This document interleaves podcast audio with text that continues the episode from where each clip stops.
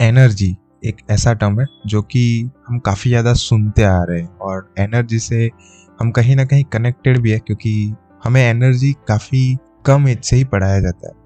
For example अगर आप देखोगे तो हम एनर्जी को लाइक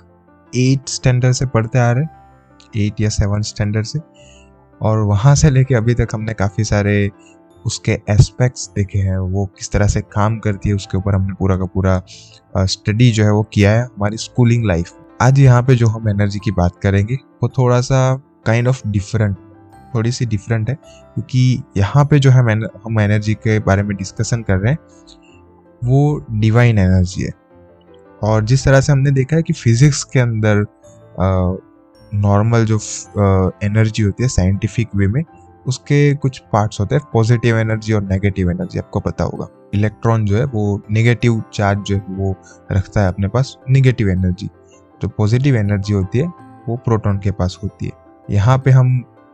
सेम चीज़, थोड़े से डिफरेंट एस्पेक्ट से एक्चुअली सेम चीज़ नहीं, थोड़ी सी रिलीजियस चीज़ यहाँ पे मैं काइंड ऑफ़ बताना चाहूँगा। क्योंकि इंडिया एक ऐसा देश है, जिसके अंदर ये सारी चीज़ें काफ़ी ज़्यादा मानी जाती है, और यहाँ पे इसका काफ़ी ज़्यादा महत्व है। तो हाँ ये पॉडकास्ट होने वाला है पॉजिटिव और नेगेटिव एनर्जी के ऊपर, जिसके अंदर हम बात करेंगे कि कौन सी पॉजिटिव एनर्जी होती है, जिसमें हम वर्शिप करते हैं हमारे देव को, हमारी देवियों को,